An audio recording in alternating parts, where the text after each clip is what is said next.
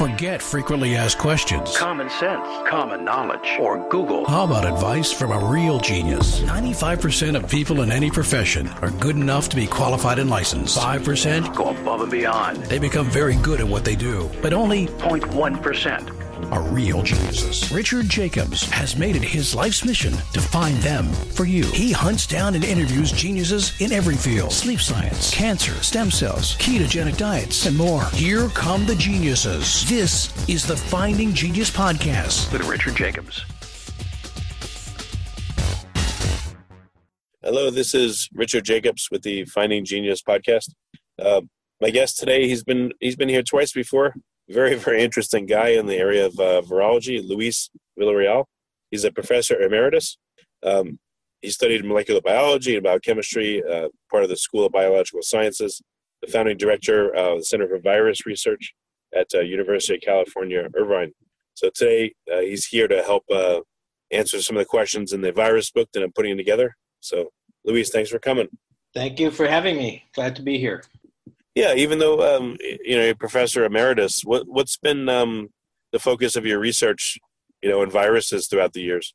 Well, I virology was uh, was something I backed into. Actually, uh, I started my career without any any uh, deep objectives in terms of uh, where I was going. Only that I was interested in science and. Uh, when I first started coming out of East LA, I was just uh, wanting to get a job doing something scientific. So I was I started training as a medical technologist at a junior college, but within a year that got very dull, um, and I transferred to uh, Cal State University in Los Angeles and changed my major to uh, biochemistry, and uh, that required me to redo a lot of the courses that I had already taken, which was a rather annoying aspect of that. But uh, it seemed worthwhile at the time, so I did, and I was able to succeed at that. Uh, but by the time I was completing my training in biochemistry, uh, I took a class in advanced biochemistry, uh, a book that had just come out at the time by Leninger, and it had an image. They were talking about the complicated protein structures and crystals, and one of the images my professor put up at the time was a, a crystalline array of a of an RNA virus in the cytoplasm of an infected cell. I think it was uh, one of the insect transmitted viruses. I don't remember St. Louis, one of those guys. not sure which exactly. But anyway, at the time I was very intrigued at the interface between life and chemistry. And seeing this crystal just, in a sense, crystallized in my mind that the viruses were that junction, were the interface between life and chemistry. They were chemical entities, yet they had all these characteristics of life. And that sort of just started me on my way as a undergraduate and then into graduate school into virology and postdoc and so forth uh, i've been been uh, in that area ever since Okay. Well, uh, speaking of the interface of life and chemistry, um, you know, do you think viruses are alive, and and why or why not? Are they contingently alive? Are they alive? What's what's your thoughts? Well you know that question is a lot more complicated than it seems. It sounds so straightforward but just the definition of life is not something that's ever been completely resolved. Uh, and there's one characteristic of life that I've come to accept, which I guess others are coming to accept, that really isn't in the classical definitions, including the one that uh, um, you know various astrobiologists use, and that has to do with the importance and essential nature of communication for biological entities. Uh, and what that leads to is uh, one of the fundamental um, ways of communicating meaningful biological information that is context correct uh, and is able to uh, include uh, really rather sort of meaningful uh, code, not just errors that happen to be useful. And these are what the viruses provide. So once you accept the concept that communication is a fundamental uh, necessity and character of life, and then you start to realize that viruses have always provided uh, one of the more important or crucial aspects of communication into all living entities, and uh, including at the very origins of life. So this is a a feature that sort of you get back to the point of the definition of life. Uh, if you include that, then what you see is that viruses are sort of this epi phenomenon of life that's essential, but in and of itself uh, are not necessarily uh, meet all the criteria of a living entity because they can be crystallized, they can be dead as a doorknob, they can be, um, you know, a chemical uh, in every sense of the word. Uh, but at the same time, once they get into a system of life, their communication functions are expressed and they, uh, they elicit all the characteristics of a living entity. So they kind of have a borrowed life or a transient life that's state dependent. So they transition basically from a inert state to a living state. And so that very first insight I had that got me interested in virology seems to still apply. Yeah, if I think about a, a you know a tree that came from a seed you know, if I if I experienced trees most of my time as seeds, I only saw a tree every once in a while, I may think, oh, trees are just kind of contingent, contingently alive. You know, when they're in the right soil with moisture right. and all that sunlight, then they're alive. Otherwise, for the most part, they're not. And I wonder if that's if people see viruses that way, they see them mostly in the virion stage or contemplate them that way, and therefore they think they're not really alive.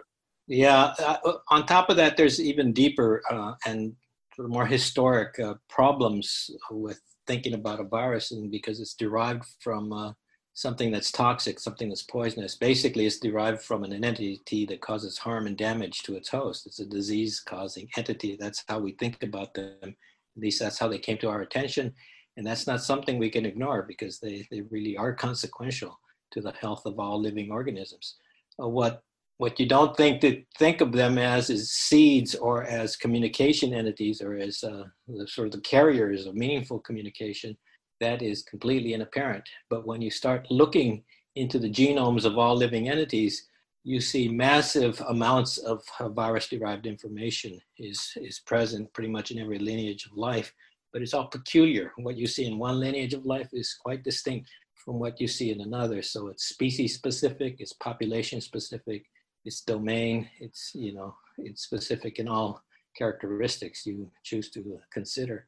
Um, so that that is fundamentally confusing for somebody that's indoctrinated with the popular views of what a virus is to realize that really we have more viruses in our DNA than we have genes, and that just seems wrong, and that's been dismissed for some very long time because uh, the concept of selfish DNA was applied and uh, the concept of junk DNA was applied, and it was just said this stuff is there because it, it selfishly replicates and propagates into the host. But that view is starting to go away very thoroughly these days as we examine what this parasitic sequence is actually doing to the host, and we see that it's it's expressing regulatory function to a large degree. Uh, so all the stuff we thought about junk in the old days is now the underlying sort of master controllers of regulation and development so it's hmm. really changed its position, and that's virus-derived stuff. No, One one man's junk is another man's master controller. yes, exactly. Uh, but you know, this is not something that's going to be popularly uh, seen. This is not an observation you and I are likely to make just by looking at an organism or looking at, uh, you know, the way Darwin did, just sitting down and observing living organisms. You have to be a molecular observer on a scale that's uh, was really quite impossible until the last, uh, I guess, generation or so. Uh, well, if I if, if I think of a virus also as a mechanism of communication, and then I compare it to like an extracellular vesicle, you know, I don't think people would say like an EV is alive, but it contains genetic material.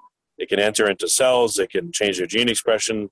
It seems to have a lot of hallmarks of a virus, and you know, a bacterial plasmid as well. Yeah, those are all, uh, they're pretty related and uh, they're interconnected, and many of them are derived directly from viruses or parasitic to viruses. Viruses are also have viruses of themselves. The, the situation becomes quite complicated as you look into it more depth because you have what are these hyperparasites, parasites of parasites, uh, and viruses make defectives, and the defectives are the, derived from the viruses themselves. They interfere with the viruses. If they colonize the host, and they change the whole host virus uh, trajectory.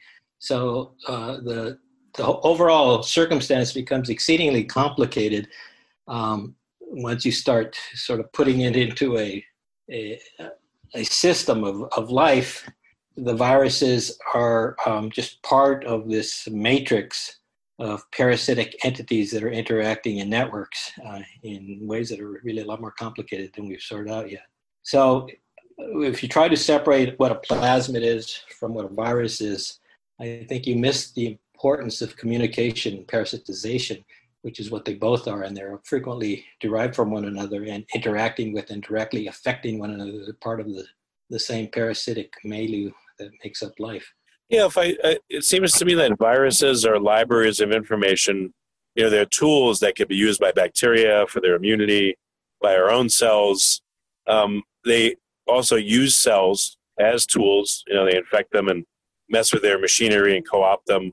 Um, you know, I've heard of an instance of a bacteria, I guess, uh, taking some viral DNA and expressing spike proteins on its membrane and poking holes in other bacteria. Yeah, yeah use them as toxins. They incorporate the, the capacity of the virus to cause harm in order to protect themselves and cause harm to other organisms. You know, this is the way we discovered a lysogenic virus back in the 1920s. In that, when you grow one strain of bacteria, back when they figured out how to grow bacteria on plates, agar plates, uh, you find sometimes that uh, an adjacent bacteria is capable of harming that bacteria because it harbors a lysogenic virus in its genome.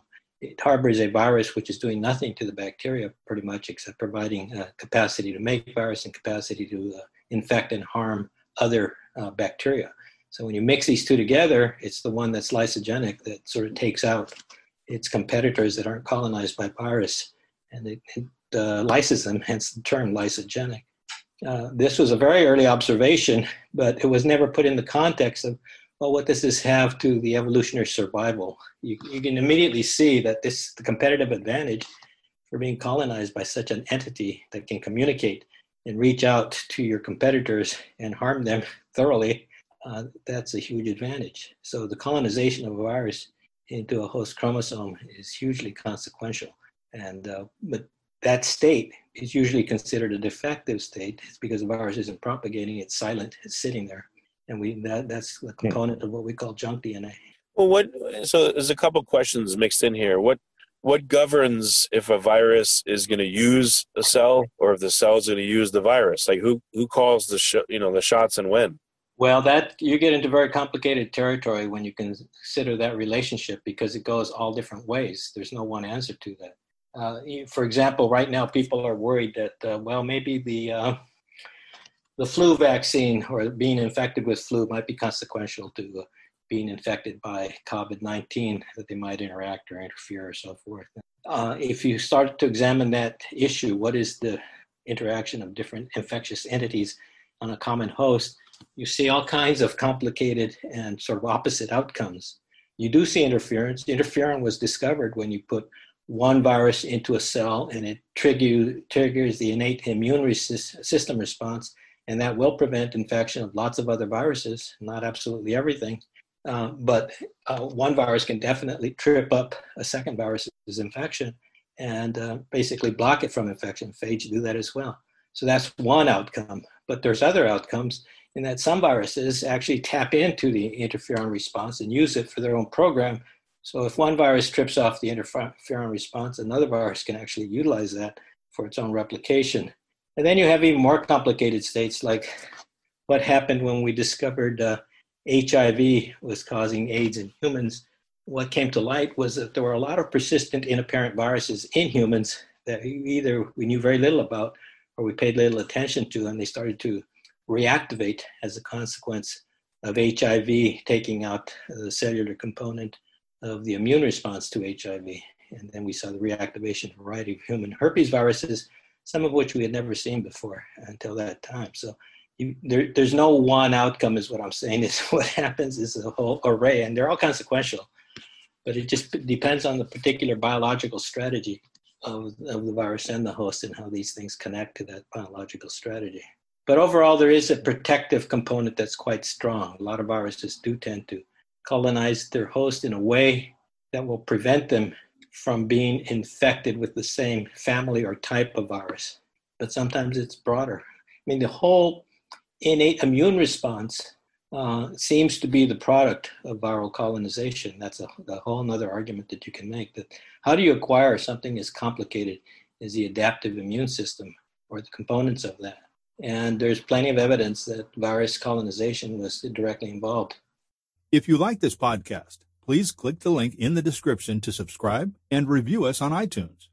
So because we endogenization of viruses into us, or just colonization In uh, this, case, our immunity? in this case, it would be in some form of endogenization, um, but it doesn't have to be. In some cases, it's uh, it's an episomal persistence. You know, uh, right now we're all this concerned with coronaviruses and COVID nineteen, but what's seldom uh, discussed is that we have studied uh, coronaviruses for some time and in, in quite a lot of detail.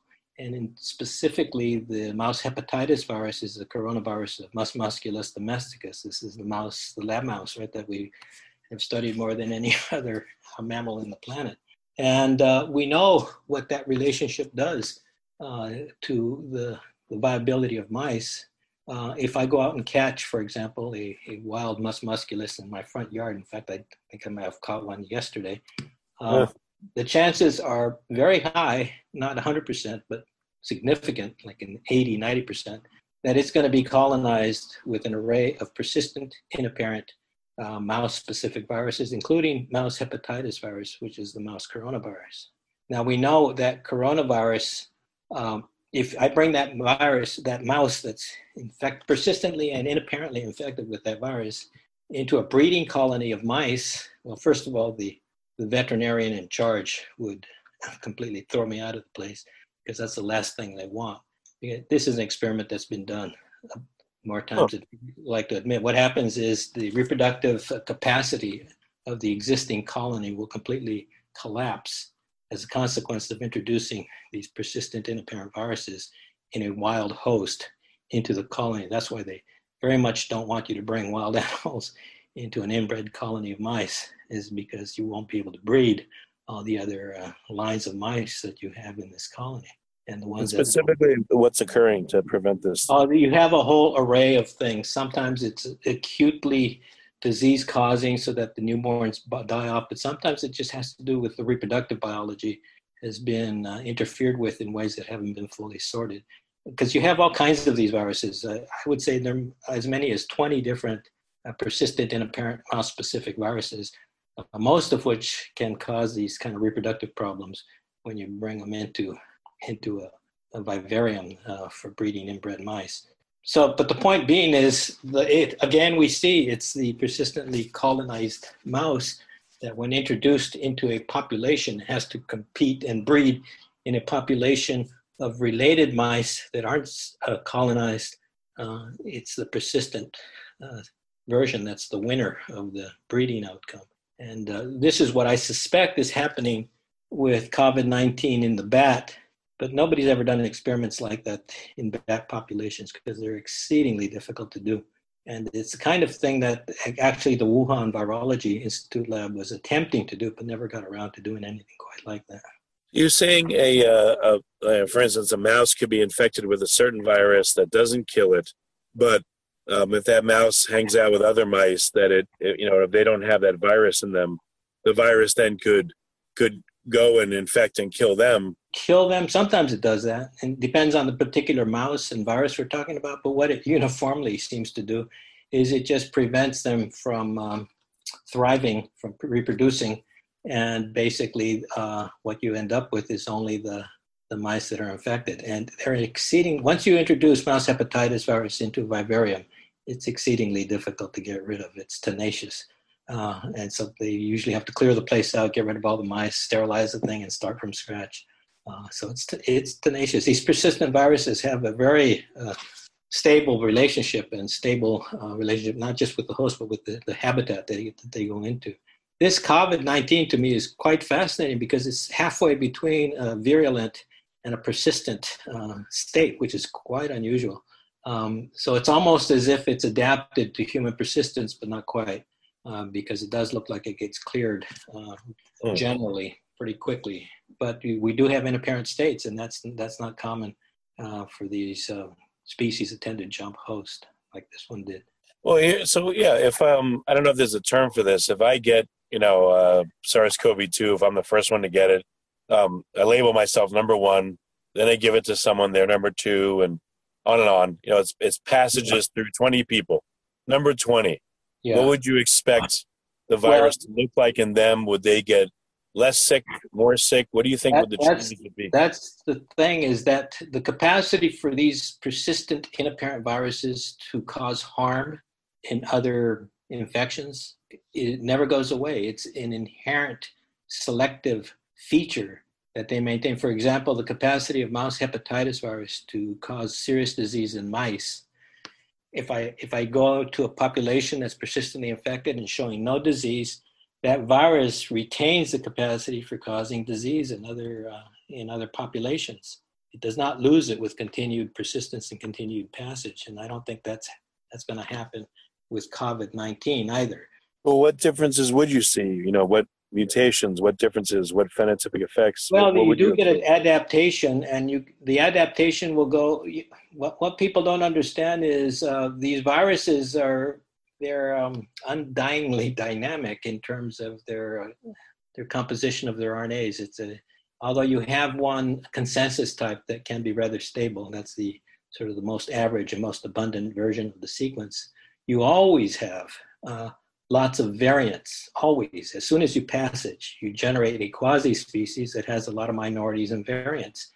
Most of these variants don't have any phenotype that we're aware of, but they're interacting with the population and uh, sometimes they interfere, sometimes they complement, they do all kinds of things uh, within the context of that population. So as it infects an individual, there already is evidence that the quasi-species is dynamic as it moves through tissue in one individual infection. For example, uh, the capacity to uh, come in through the gut, for example, and move through, say, nervous tissue in the case of mouse hepatitis virus. Uh, the, the reason we say this is there, these experiments were done with poliovirus uh, in order to try to test the importance of uh, this quasi-species dynamic in the in the uh, emergence of disease. And what you can do with polio, because it's a virus that we've studied an awful lot, is you can make a version of the polymerase that is high fidelity and has a very much lower error rate. And then you can make this back into a virus and you can use it to infect the mouse and study the resulting pathology. With polio, the pathology that's particularly interesting is the neuropathology is it ascends the spinal column and gets into the central nervous system. And what was observed, which was rather amazing, is that if you had a high fidelity polymerase, the virus was unable to really replicate very far beyond the initial site of infection. It didn't seem to be uh, adaptable to the neurological infection and the disease that would follow. And this was checked by the, the error correction. uh, there is no error correction in polio, and that's a difference with uh, with uh, coronaviruses. Their polymerase does seem to have um, some editing function, which is interestingly that's the target of uh, the antiviral that's currently being used is that component of the polymerase. So, but the, that has to do with the length of the genome. It's uh, it's of such a it's the largest RNA plus RNA virus genome that we see are these coronaviruses. And there's a, a, limitation, a sort of a theoretical limitation to the size of an RNA genome you can generate because of the fidelity problem. Uh, that you would have so much variation in a larger genome that you couldn't essentially make a complete copy of the thing without introducing lethal variants in the whole thing. So you get what's called error catastrophe, is a theory that's been applied. That in a sense, uh, you're limited by the fidelity of the system into the size that can be made into the number of genes it can contain. And the coronaviruses are slightly beyond this limit because they have a fidelity correcting function. So that's why uh, their genomes are significantly larger than the genomes of other uh, RNA viruses.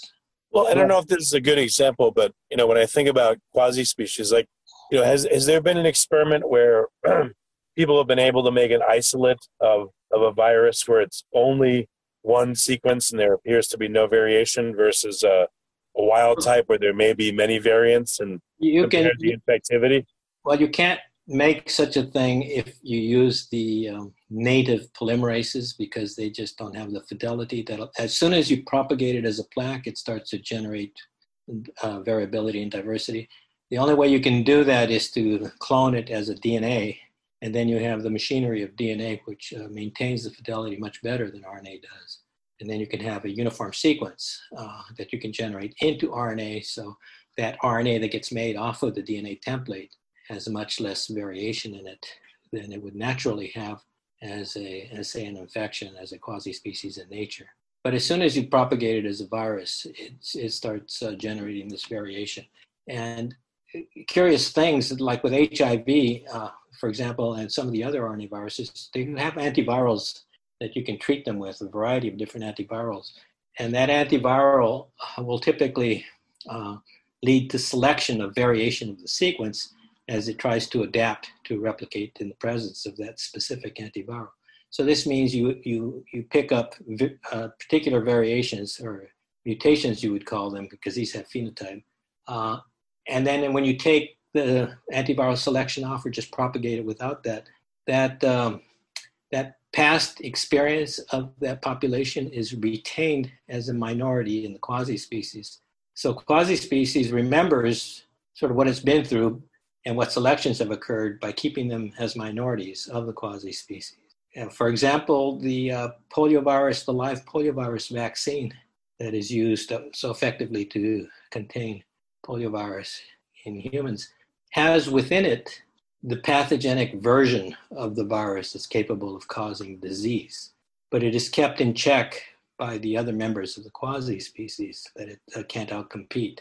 And so it's providing you with uh, sort of a glimpse of the fully pathogenic version of the virus, but it's being kept in check. Well, how, how is it being kept in check by competition? they have an array of mechanisms by which they interact. They overwhelm, they compete, and they can even lethally compete uh, to the point of preventing uh, one particular version of the virus from from propagating uh, all but to, to, minimal levels. So you have a very complicated dynamic. As you pass a quasi-species, uh, you can actually change the fitness of the species without changing the consensus because of the minority uh, composition can be made to adapt to a particular circumstance, yet you can still maintain the same consensus sequence. All this violates the you know, concept of the master fittest type, in which all the consensus is a copy of the master fittest type, and any variation or adaptation that occurs has to occur onto the uh, master fittest type or the consensus sequence. And a lot of that thinking still permeates uh, the thinking that people are applying to COVID 19 or SARS 2. Uh, and not really thinking that you have this other more complex uh, RNA phenomenon occurring as you're passing it. And this includes passing it in tissue and passing it from people, being inapparent in some patients and apparent in others. We don't really know what the quasi species composition is in any of these circumstances because very few people are studying it. Right now, most everyone is just looking at the consensus sequence. Yeah. Um, hmm. So uh, if I think, um, I don't know, if I look at a colony of bees, you know, you get worker bees and drones and the queen, and there's different phenotype there, but there's cooperation and I guess some competition too. And they all act as one. Well, here's an interesting thing about here's the thing that my uh, an experiment my mentor did in the 90s, John Holland, with uh, VSB uh, quasi species, and that is if you take a a population of the virus and you pass it from culture to culture serially for, and you generate different quasi-species every time you pass it. You isolate the quasi-species, say at passage 10, and then you isolate the quasi-species at passage 50. And then you compete these things against each other to see which quasi-species prevails. What you find is always the latest one that wins. Yet it's no better than by any measurement in terms of replication rate, um, uh, plaque size, any phenotype you care to measure, you actually can't see anything really better about the latest quasi-species other than it's able to suppress and outcompete the prior quasi-species. How this relates to bees is kind of the following. If you take a bee hive and they do identify each other, uh, you, membership of that hive is a, a, a clear phenomenon because if you get a strange bee coming into the hive, they will attack it and kill it. But if you take a bee out let the hive continue to sort of live and feed off uh, native plants and flowers and so forth, and try to reintroduce that bee later, they will usually attack it and kill it as well because it's a, it's it hasn't retained the identity of the population, which is associated with uh, chemical signals uh, uh about uh, that derive from the, the food that they've uh, taken in. So the identity of the hive is dynamic Um, and that's the same thing with the quasi species, the membership and the identity and the capacity to work well in a quasi species is a dynamic that uh, never stops, even though it doesn't look like it changes much because the consensus doesn't change all that much. In fact, uh, there's experiments that were done that shows uh, this dynamic character exists. So these are sort of counterintuitive observations that a lot of virologists aren't even familiar with. Uh, but the, the, yeah, I want to ask you about the, the experiments that demonstrated that. But so this this this uh, gives me the question: Do viruses have an identity of self and other? And then within the context of a you know a swarm, let's say of quasi species, do they also have an even more sophisticated sense of like, okay, these variants are part of my pack or my swarm, and yeah. these are obviously not. Do you think they have a sense of that? And is it outside the cell, inside the cell? They seem to actually have a sense of that, and uh, this was most clearly demonstrated with hepatitis C virus, which is, as you know, a serious human disease and was the number one cause of, of human liver failure until uh, therapy was developed for it.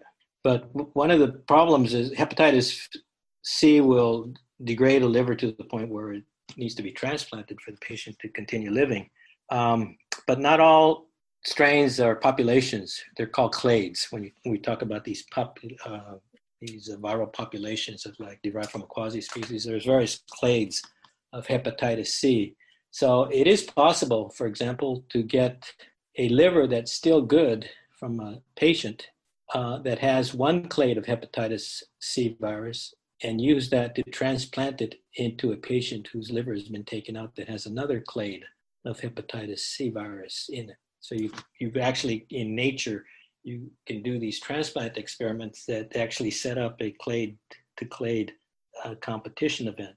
And the amazing observation is very shortly after the transplant, you see uh, that one of the two clades will dominate the other and the other disappears.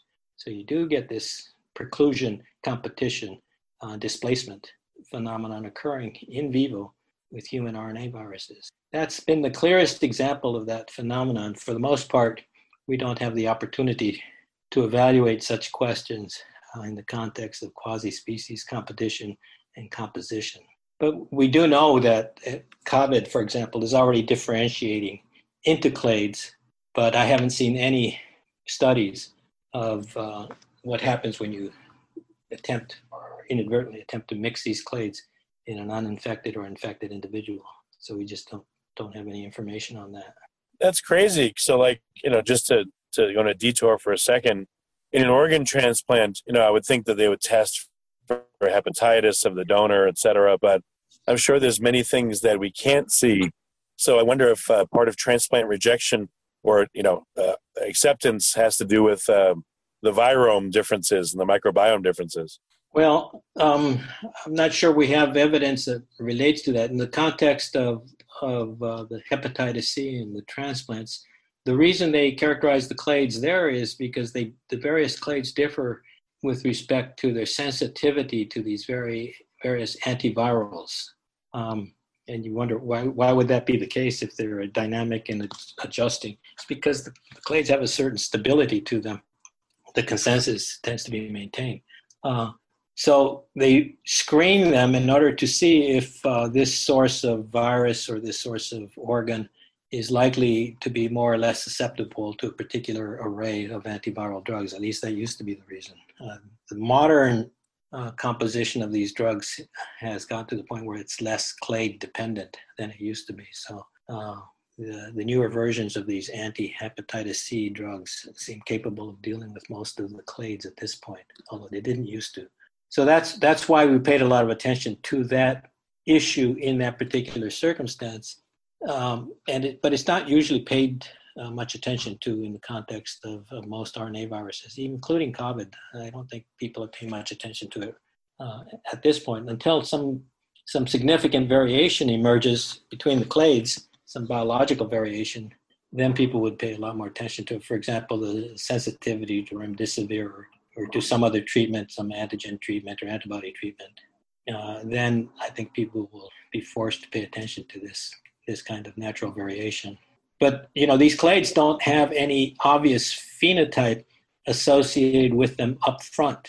The phenotype becomes more obvious as you try to to uh, select them with various agents like drugs. Yeah, that's what I was going to say. Is right. If you give someone uh, a vaccine, um, you would affect the uh, the clades that are successful in infecting them or not, and you would affect the uh, the. Yeah, I mean, I, I, I don't know what would happen, but, but if a someone vac- had- the vaccine, you know, the the virus has limitations on it. That's why we can actually get rid of hepatitis C with antivirals. There's only so so many things. People think that these RNA viruses are infinitely adaptable, but you know the solutions to their existence and propagation are finite.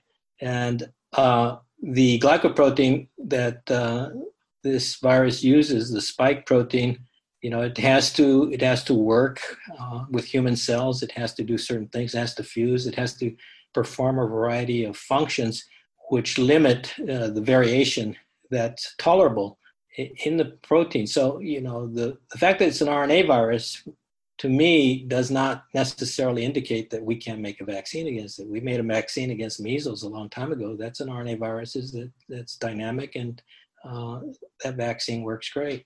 We've had vaccines against uh, rabies virus for a very long time and uh, you know those old vaccines still look like they would work. It's because the the solution to the spike protein, I think, is finite, and the antibodies capture enough of that variability that uh, the virus doesn't have much options and has to make a, a version of the protein that's recognized by the immune system. So I don't So- think it's completely plastic. In other words, Yeah, yeah, yeah. I figured it. Right, it's within some kind of some kind of uh, range of ability. Um, hmm. So, what? I guess going on a different tact. Then, what what governs uh, lytic behavior versus latent or lysogenic behavior? And you know, why do, why would some viruses, let's say, be latent in in their host for you know half of its lifetime, and then when the host experiences, let's say, stress or some other problem, now they become lytic. yeah, They're like that rat- rats leaving the ship. That I think is what we used to call the sixty-four thousand dollar question. That is the issue that is particularly intriguing to try to understand and explain. And if you try to explain it, you almost always have to explain it in the context of its natural model. What species is this particular virus adapted to in order to be maintained in its inapparent persistent state in an evolutionarily stable uh, relationship? We're not talking about just one or a few infectious cycles, but something that usually is old as the species itself and is probably associated with the origin of that species. So, what is that relationship? And we, when when we step back and look at the virus with sort of those lenses on, we see a whole array of regulatory genes that are interacting with the host innate and an adaptive immune system in ways that allow it to tune into some event that will lead to the lytic replication and the transmission of the virus from an inapparent state to a new generation of host. Usually, this happens at birth of the host, but it happens by an array of mechanisms, most of which we don't understand. In the context of mouse hepatitis virus, we do know that the, the mother's immune status is quite important. The mother has to transmit, um, passively immunize the offspring that allows them to become uh, colonized with the virus in a way that they don't get the brain infection, don't die from it, because the mother has transmitted uh, some immunity along with uh, the birth of the, the new pups. Uh, but in the context of lots of other viruses, uh, that doesn't seem to be the mechanism. Other things are at work, and it's, somehow it's related to the biology of reproduction, the biology of uh, pregnancy, uh, and the biology of birth and the transmission that occurs during those events. I used to study polyomavirus, another persistent mouse uh, virus that gets transmitted very efficiently from uh, the mother to the pup. And that was completely different relationship than what I just described.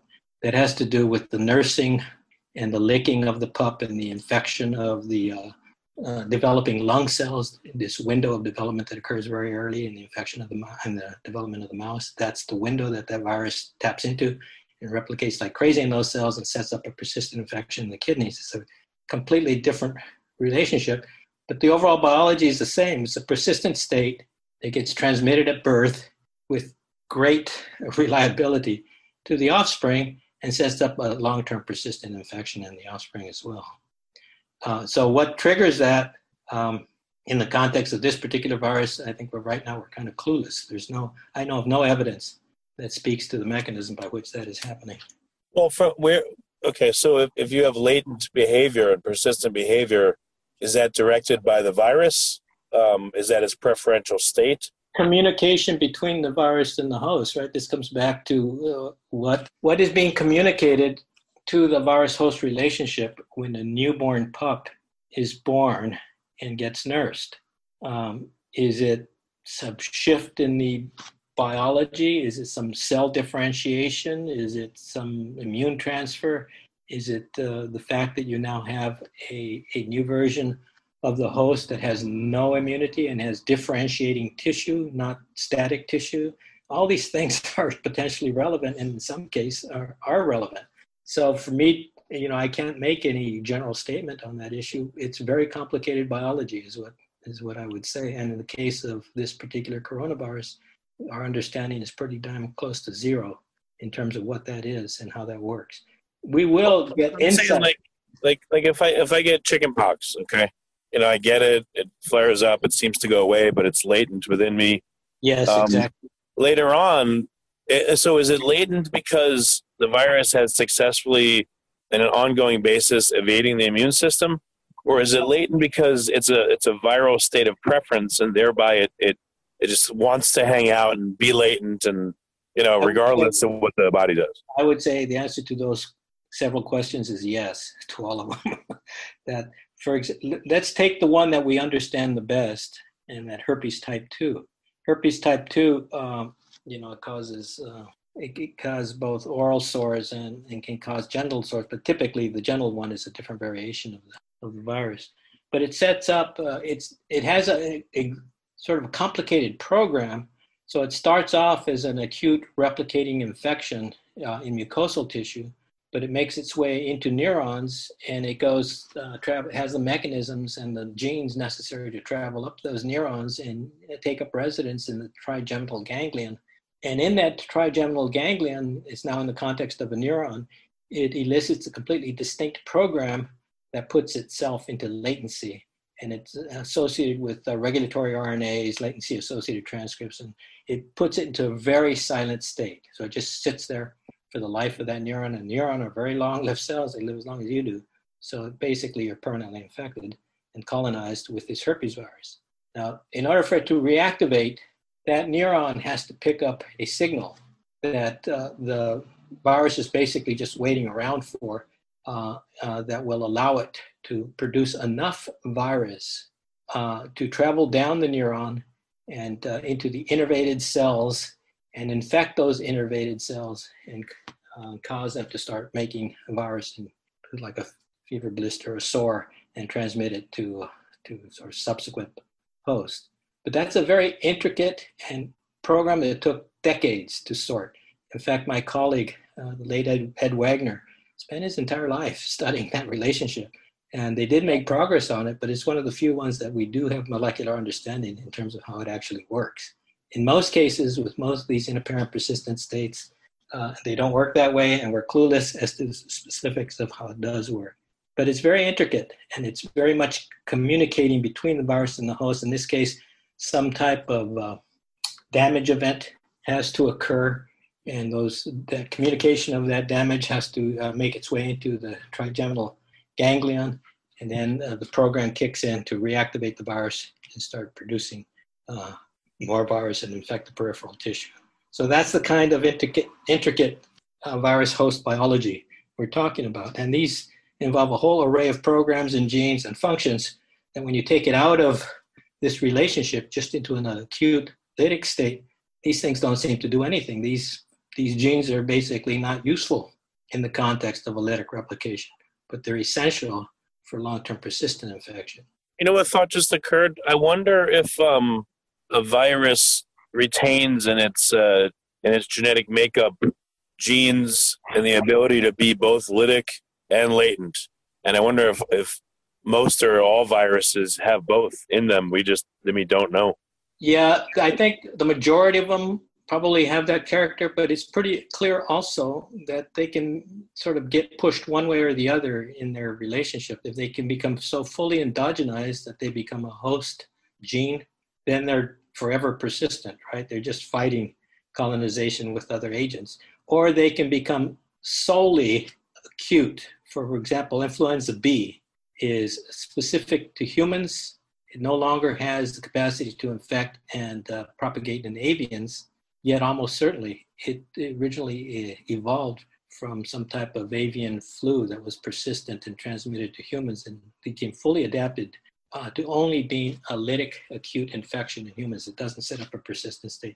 Most of the big diseases that we uh, worry about in humans, like measles, rabies, smallpox, even influenza, are not capable of establishing uh, inapparent persistent infections in their host. The ones that have been with us for a long time, like the herpes and the papilloma and the polyoma viruses, those are the ones that inherently set up these states. And that's what makes them a lot harder to get rid of because most of us are walking around carrying uh, some versions of these viruses in states that is, is completely normal and healthy. And at some point, that virus is connected to some program that allow it to reactivate and transmit to those around us. But so, do you do you think a lot of viruses have uh, again whether they're silenced or apparent or not? Do you think they have in their genetic makeup the ability for both, you know, uh, I, you know, lytic and uh, latent behavior at the same time? I would say that is a, a majority lifestyle, but it certainly isn't absolute. We know examples, for example, um, T4, uh, virus of phage, is strictly lytic. It doesn't have an acute uh, a non-lytic relationship. So you can pass it a bazillion times, and this has been done. These are experiments that were done in like 40s and 50s, uh, and it, it, retains the capacity to lyse and propagate as a as a lytic. The same thing with um, with smallpox. You had variola major and variola minor, but it never never changed into in an apparent persistent state because it just doesn't have the the machinery, the specific machinery that has to be host adapted and sort of capable of interacting and communicating with the innate and adaptive immune system in order to establish these inapparent states. Once you lose that, it's not easy to get it back, if you can, if you can imagine that. So to me, this is why COVID is really quite fascinating because it's sort of halfway there. It's like it's almost capable of setting up an inapparent persistency, but it's not stable. It does seem to get cleared after a yes, month. Does that tell you that it's going to go one way or another because of ongoing adaptation? is it going to be pushed in one well, direction I suppose if we didn't have any cultural or scientific intervention, you can just do a thought experiment of what we can expect to happen uh, if we let this thing run its course naturally, biologically, that is, without the in- intervention of medicine, science, culture, or behavior for that matter. In the context of HIV, if we do this experiment, what we end up with are, are the survivors are the non progressors. They're the people that have the virus but the virus doesn't progress into disease. So ultimately, you expect to end up with a population in which basically all sort of surviving humans are, are non progressors and have a persistent inapparent state with HIV. But that means if that population ever encounters an ancestral version of the human population, it will be lethal to that population. You'll get reproductive collapse of the uninfected historic or prior human population in the context of this virus, we're not dealing with something that's so pathogenic that we're expecting that kind of immediate outcome. In the long term, um, we don't know what it does, for example, to the reproductive success of a human population to be uh, persistently infected in an ongoing fashion with COVID 19. I just don't well, know. I, I don't want to. I don't want to make this about you know COVID, but the one thing I, I do want to, you know, I'll just mention this one thing, and then I I really rather leave it. Not letting uh, populations travel and visit each other. Yeah, if this goes on, let's say for a year, this could be a very potentially dangerous thing because now, let's say, uh, you know, I live in Iceland, and no one's been able to come due to tourism, and now people come after a year. Perhaps that could be enough time for the uh, you know the populations of virus to diversify enough or diverge enough that they could really uh, you know hurt other people that weren't exposed to it well i, I think that kind of phenomenon may have already happened and it went in the other direction though um, and that the reason i suspect that is if you look at the accounts of what was happening in the first couple of months at the wuhan hospitals before the chinese government sort of shut down all that communication uh, you were saying that a lot of these transmissions were occurring from people that were expressly uh, infected in their lungs. They had pneumonia and they were coughing and they were dying basically, and they were transmitting the population of virus that you get out of a, of a pneumonia patient, that quasi species in a sense. And I think that increases the probability that they're going to set up a pneumonia and uh, the subsequent infection cycle. But once you start isolating them into hospitals and quarantining them, which happened quite quickly, and this may have happened in Italy as well, something very similar like this, I think probably happened there.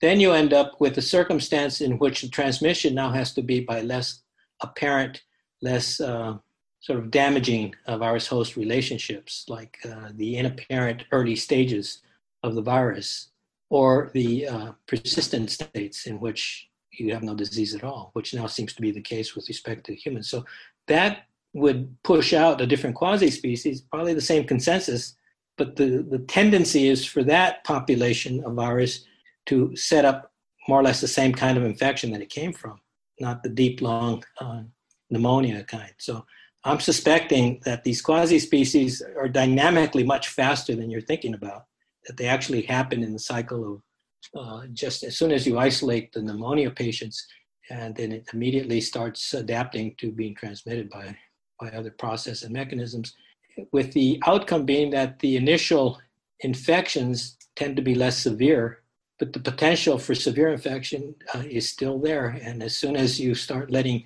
people with pneumonia walk around and infect each other, it's going to go right back to that relationship. So that's my suspicion of what we saw in Wuhan and what we saw in northern Italy, and why the physicians there saw so much uh, sort of worse lung pathology uh, and this and transmission than what we're seeing now. Going back to uh, you know one more question about the lytic versus uh, lysogenic or latent behavior. What do you think drives uh, endogenization into a host genome? And then when that does happen, do you think that identity and agency is preserved? You know, if a or, or is it lost and it just becomes part of the whole, part of the host? Well, think about the, the thought experiment we did with HIV running unrestrained in human populations. We would predict that you'd end up with a population of humans that were non progressors. And that population is no longer compatible with the prior human populations. It's if you try to mate them, if you bring them together in a common sort of social exchange, one becomes lethal for the other, just like the lysogenic phage, exactly like the lysogenic phage. And so we do see these population, expect to see sort of these population phenomena. So you would say the identity, that, that colonized version of a human has acquired a new molecular identity that's associated with capacity for harm to peoples that, that aren't a member of that same uh, identity population. The group identity has changed, has been, they've acquired a new feature.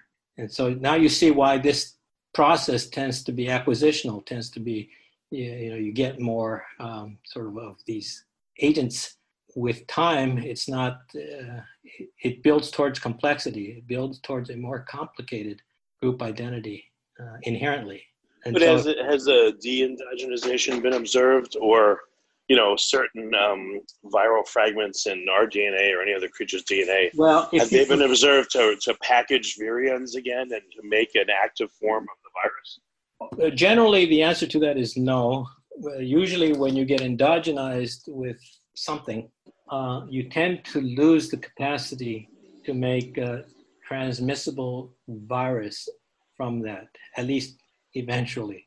Um, there's there's exceptions to that. Um, and early on in this process, it doesn't look like that's usually the case, that that's a kind of a long term outcome. Right now, for example, the koalas in Australia are undergoing endogenization with a retrovirus that's causing leukemia and basically took out most of the koalas uh, that that were exposed to this virus. There's some places, parts, some islands, and other places that have, that have been physically isolated. Like you said, the populations don't exchange and they don't get exposed uh, as much to this agent. But what we're seeing is this virus is colonizing in a complicated manner. It's not just one gene that's acquired. You get a set of things, you get a set of LTRs, you get a set of these other sequences. And it's almost like you've acquired another network that now um, controls the capacity of the virus to lead to leukemia, which is the pathogenic outcome in the case of this virus and this host.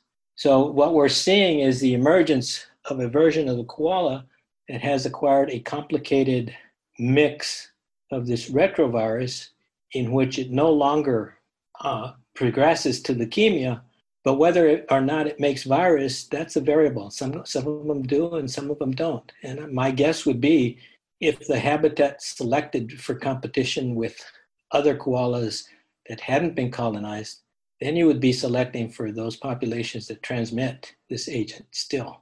And that selection would exist until you exterminated that competition. So it's a, it's a dynamic process, at least the way I think about it. So uh, I guess somewhat of a similar question. Um, what governs the latency period? You know, when someone's infected with a virus, why why a day? Why 14 days? Why a month? Uh, yeah, there's you know, a uh, lot of people say, oh, it's just exponential replication of the virus. No, no, it's it's a lot more intricate than that. For example, if you take uh, like the P1 phage, which is where the concept of an addiction module was first uh, sort of introduced to explain the stability of an episomal persistence. So this is a, a virus of bacteria that is as stable as an integrated uh, phage, but is not integrated. It's episomal.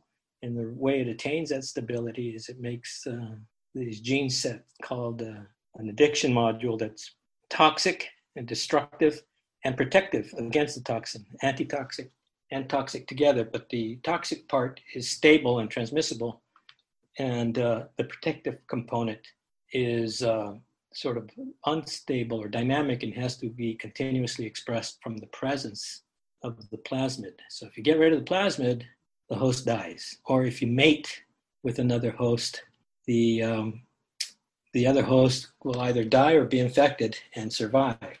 But if you take a persistently infected bacteria and you pass it and just grow it without you know without doing anything to it, without competing it or trying to infect it with anything, you just pass it. You can pass it for 100 generations and the virus won't necessarily come out you have to do something to it. You have to shock it, stress it, uh, try to kill it maybe, and then it makes virus. So that has a latency that's sort of very stable and depends on circumstance. It doesn't depend on time. And so this biological relationship between how long latency lasts and when it reactivates really depends on the biological strategy of reactivation. It doesn't have an, uh, sort of an internal clock associated with it. And in the context of mammals, the most common trigger for these reactivations seems to be the birth of offspring. Yeah, but what specific that trigger is is is poorly understood and almost certainly quite variable. But you're saying even even when uh, viruses are triggered only by birth, it's still modulated so that the uh, the offspring won't be killed by it, but will actually allow it to passage into them and continue yes. to be latent once it does. If, if they're a member of that population, if they, for example, picked up the uh, uh, the immunity from its mother or whatever other mechanism is used to attain that uh, membership identity. For example, if they're uh, if we're talking about a non-progressor population of HIV, they have to pick up the non-progressor status at the time of birth. Otherwise, they're going to be susceptible uh, to the uh, death from that virus.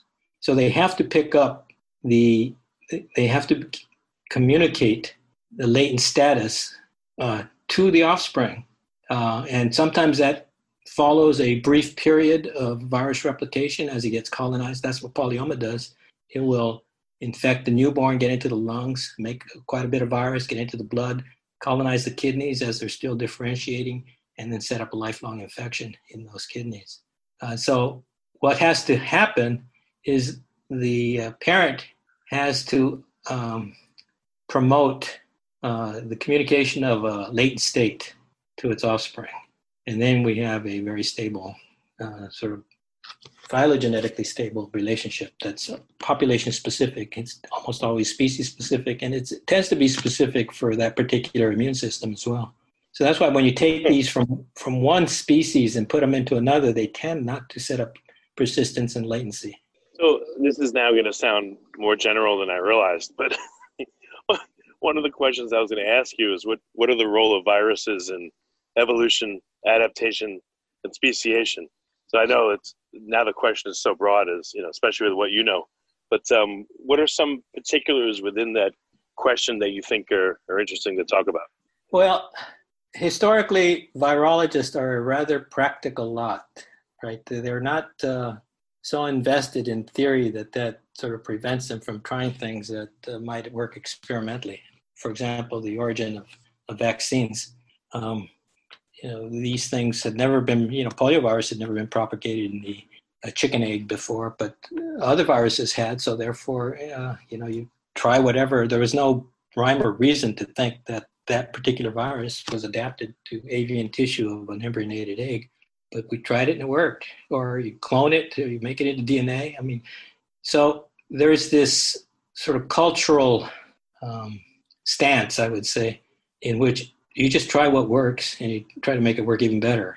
So when I first got into understanding virus host relationships, I just assumed that all the Darwinian thinking, neo Darwinian thinking, that all must be right. I wasn't working on it. I just assumed it applied. But lo and behold, one of the first experiments I did as a graduate student violated that understanding in a way that to this day is still a major violation. And that is, I, I, did what we were talking about. I passaged VSV in cell culture. And if you do what's called an undiluted passage, that is, you don't dilute the virus, you just take it from one culture and put it into another one directly, it's called a high multiplicity infection. Within a few generations, that virus will uh, pop out a defective, a, a sort of a version of the virus that has lost most all of the genes, and it's nothing but the regulatory region that's been packaged into the capsid, into the virion. But that, ver- that defective is autointerfering. It brings down the replication of the infectious virus by about eight logs. So this is not a minor event. like, wow you you really see this happen. It's it's not you know you can't help but observe it. What I hadn't thought of is that the infectious virus is the master fittest type. This defective is you know is junk. Yet it dominated the outcome and it has biological consequences because if you put it into a mouse, it completely changes the um, the outcome of the virus infection in that mouse. Is what I did as a graduate student. So right then and there, I was seeing interactions, complementation, interference, even cooperation, whatever you want to call it. You see strong evidence of interactions occurring within these virus populations. And this wasn't ignorable stuff or minor. Yet, if you turn around and you try to apply um, existing concept of master fittest type, um, you know, you you have to contort yourself in all kinds of ways to, to make it come out. So this was sort of the inkling that I first came across that made me think that you know this these viruses aren't really behaving the way I was told they're supposed to. Uh, and when wow. and when I discovered persistence, which was immediately followed because when I put a defective and the infectious virus into a mouse, it sets up persistence, not an acute infection. And then I realized, well, a lot of these viruses are normally persistent. We study them for acute replication, but in reality, they're their uh, more common relationship with their host is inapparent persistence. And then you really get into a quagmire trying to explain uh, the virus host dynamics based on master fittest type, um, um, selfish replicators, you know, all those concepts. Yeah, yeah, yeah. evolutionary biologists like to apply to viruses, it just doesn't work anymore. And now that we see that persistence is hugely consequential, we have to step back and sort of reimagine uh, exactly. It's not even just persistence; it's guidance of what goes forward. It's you know exactly. guidance of evolution and speciation and adaptation. Guidance of population survival, right? Exactly. And we're seeing it unfold in front of our very eyes. We see the power of this phenomenon in a way. I mean, it's completely stymied uh, what we thought of was a very advanced molecular science that we had in biology. We could have so, uh, anticipated uh, this, but we we just didn't invest in it. So, uh, another question. Um, if I set up a cell and I sucked out some of its, you know, components, I denucleated it, or I sucked out like some of the machinery necessary for a virus to replicate, you know, and a virus comes along and binds to a receptor and you know starts its entry process. Do you think it would abort it? Do you think it would sense something's wrong? Uh, know, probably, uh, probably not. They're they operate. Their their their apparent intelligence comes from their more population-based behaviors, not from individual behaviors. Um, in the context of a cell, if you enucleate a cell and infect it with VSV, for example, it makes the virus just fine. It doesn't need a nucleus. Doesn't Well, if you if you took away something that was critical, like you know, if I sucked out everything, like Uh, kept the membrane, it was like an empty house. You know, well, burglar. even then, breaks it. VSV would probably make some virus. And well, if you took out the ribosomes, it wouldn't work. But that's If I emptied it, you know, and the burglar broke into an empty home, but even you, then, you break all the way in. Some of these giant DNA viruses seem to provide all that stuff that we're talking about, including components of the ribosome. So you do get to a point, and these are viruses that infect unicellular eukaryotes, big, complicated uh, things that basically create a nucleus, transport the RNA, they do all the stuff to it, and they create components of the translational system. Uh, and uh, they basically use the host cell as a sac to accomplish uh, the construction of all these uh, components. So you do have some examples of viruses that are surprisingly independent of a lot, but not absolutely everything. So fundamentally, a virus has to cooperate at some point with its host. And so this, this is inherently symbiogenic, I suppose, because this requires the relationship of two. And we also know that even if you go back to those giant viruses, there exists a whole family of viruses that are dependent on a host infected with the giant viruses. You know, the Sputnik viruses they're called, and they exi- and they're numerous and they're they're all over the place, and they may have a big consequence because if you have one of those viruses in you and you get infected by a giant virus, then uh, a completely different outcome occurs. The host survives. The giant virus doesn't get made; it makes the Sputnik virus instead. So you have these viruses of viruses of viruses and parasites of parasites of parasites, and then in the context of the host cell, the outcome is determined by whether or not it has a um, persistent or a lytic life strategy, and both of them exist. So, So you're saying some viruses are almost like snails. They can use the just the membrane of a, of a cell as like their new shell, but they can do everything yeah, else some of them are are uh, surprisingly independent of uh, a lot of the host components. None, nothing is completely independent, but you can't point at any hardly any one particular thing. Uh, I suppose if you punch holes in the membrane and everything leaks out, that viruses tend not to work too well in that sort. But you know, you can make viruses in a test tube. Uh, you can make polio in a test tube. You don't need cell at all, but you need the cell components. You need the ribosomes and tRNAs and things like that. Well, I wondered. I think I, I spoke to you about this. You know, if you could, if we could construct a uh, a cell membrane with the right receptors, you know, make a whole bunch of them and inject them into someone, and them act as decoys for certain viruses. So, you know, the Yeah, virus know- injects this material, and no one's home, and it's like, damn it, uh, I'm stuck. Yeah, uh, in fact, I once heard a saw a seminar where somebody proposed that there was some. Uh, this was an oceanic organism. I'm trying to remember which one it was. I think it was some type of mold, a filter feeder that was actually had these membranes that had all these kind of generic receptors on them, and they were filtering the virions out of the water and eating them. And I don't know if you know, ocean water is complete, is completely uh, uh, sort of highly uh, concentrated with virus, has a lot of phage in it Like soil too, yeah. yeah, soil too. But apparently, there are some organisms that are doing something along the lines that you're suggesting that are capable of absorbing them, internalizing them, and then eating them. So they ba- they basically are uh, a host that eats virus. Although I've never seen much more on that. There's a lot of fascinating stuff that go on in these oceanic organisms that we don't study all that much. I Hmm. particularly like the, the red algae, the filamentous red algae. They have infectious nuclei that they transmit into each other. Jeez, it's amazing. It's amazing the playbook of biology and all the different things it can do. It's it's unbelievable. Yeah, it's really beyond what most people imagine it to be. It's it's it's pretty incredible. Well, um, a couple more questions here.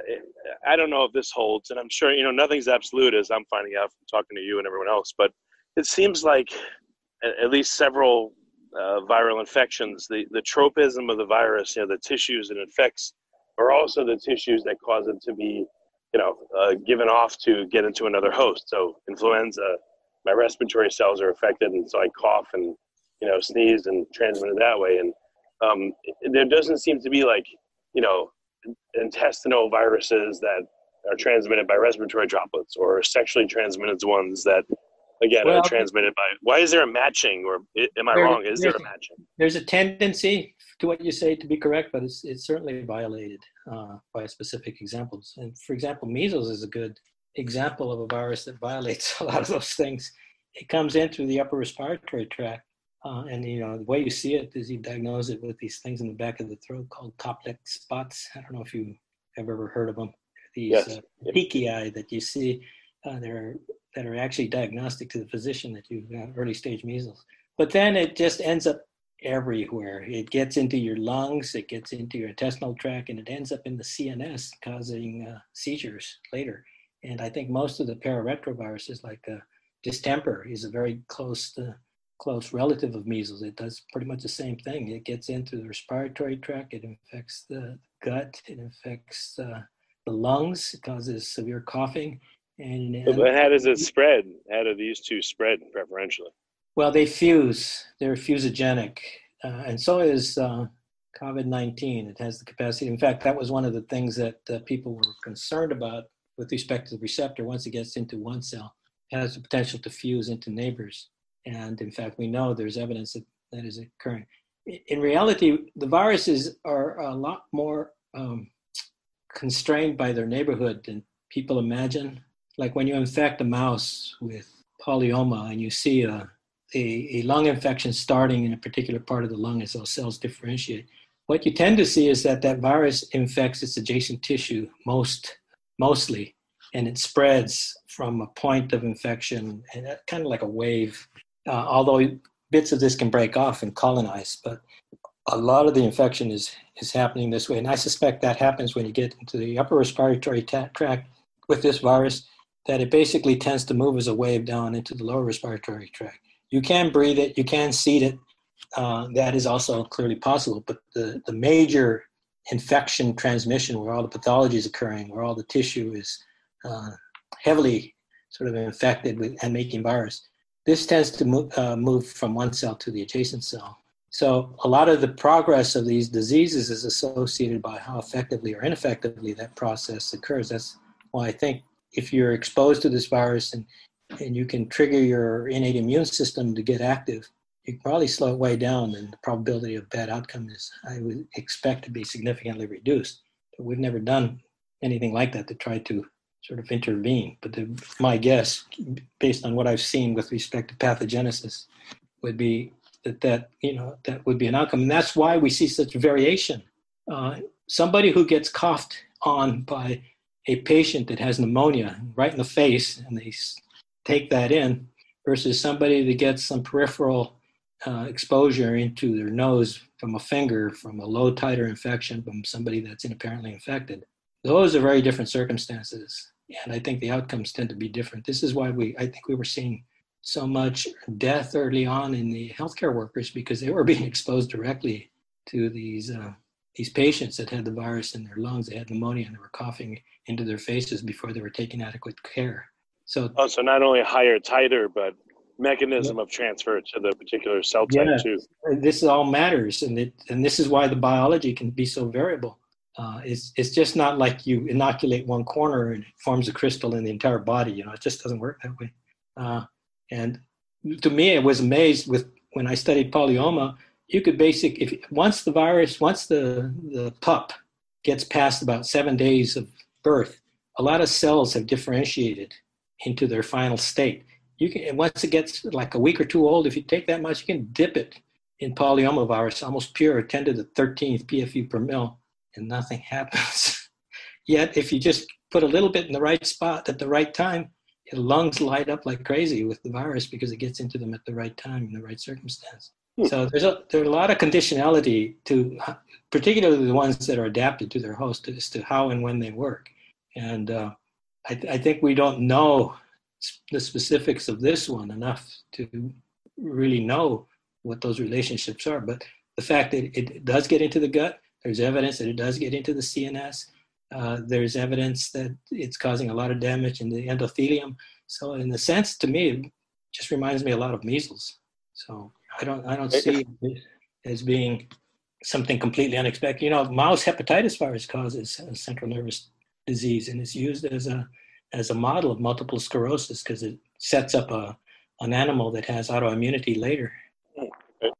So, um, if, if I miniaturized you and I put you inside my gut, you know what, what, what you know, you were still able to live and stuff.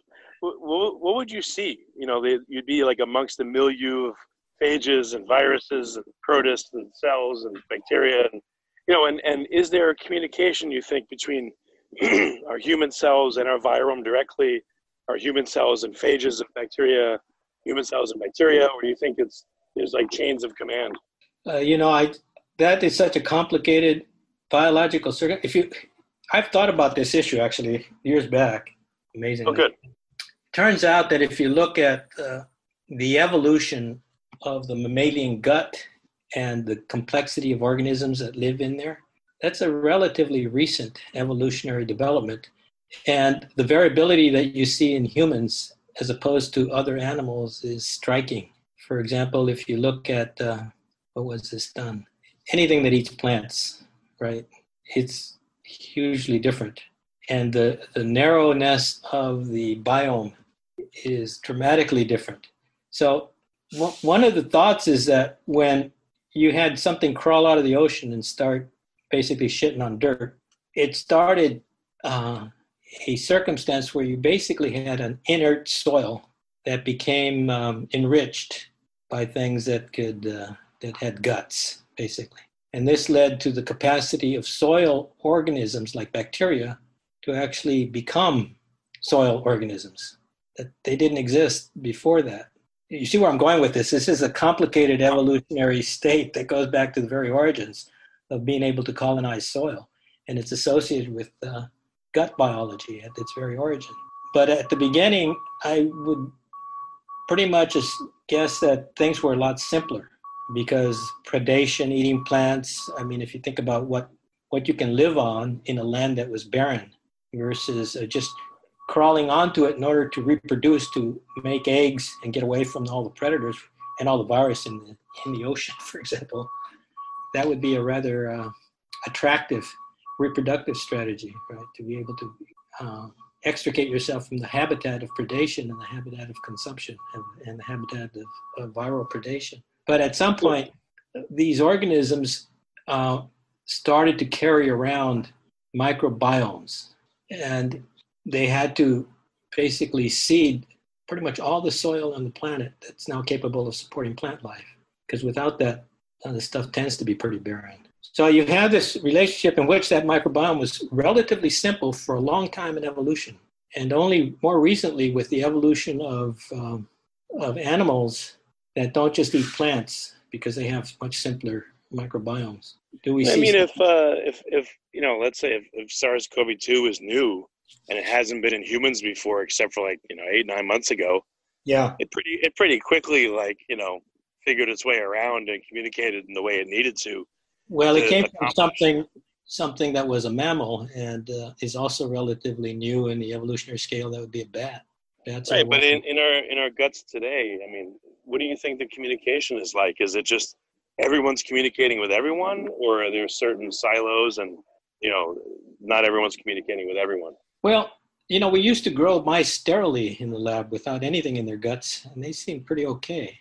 Uh, it's just that in the real world, they don't do well; they die. So it really depends on on on what you have to interact with. I suspect you could do the same thing with a human. If you have a human has a sterile gut and you fed them the right diet, that they would do, probably do okay. And in fact, the bubble children, I think, are kind of in that state.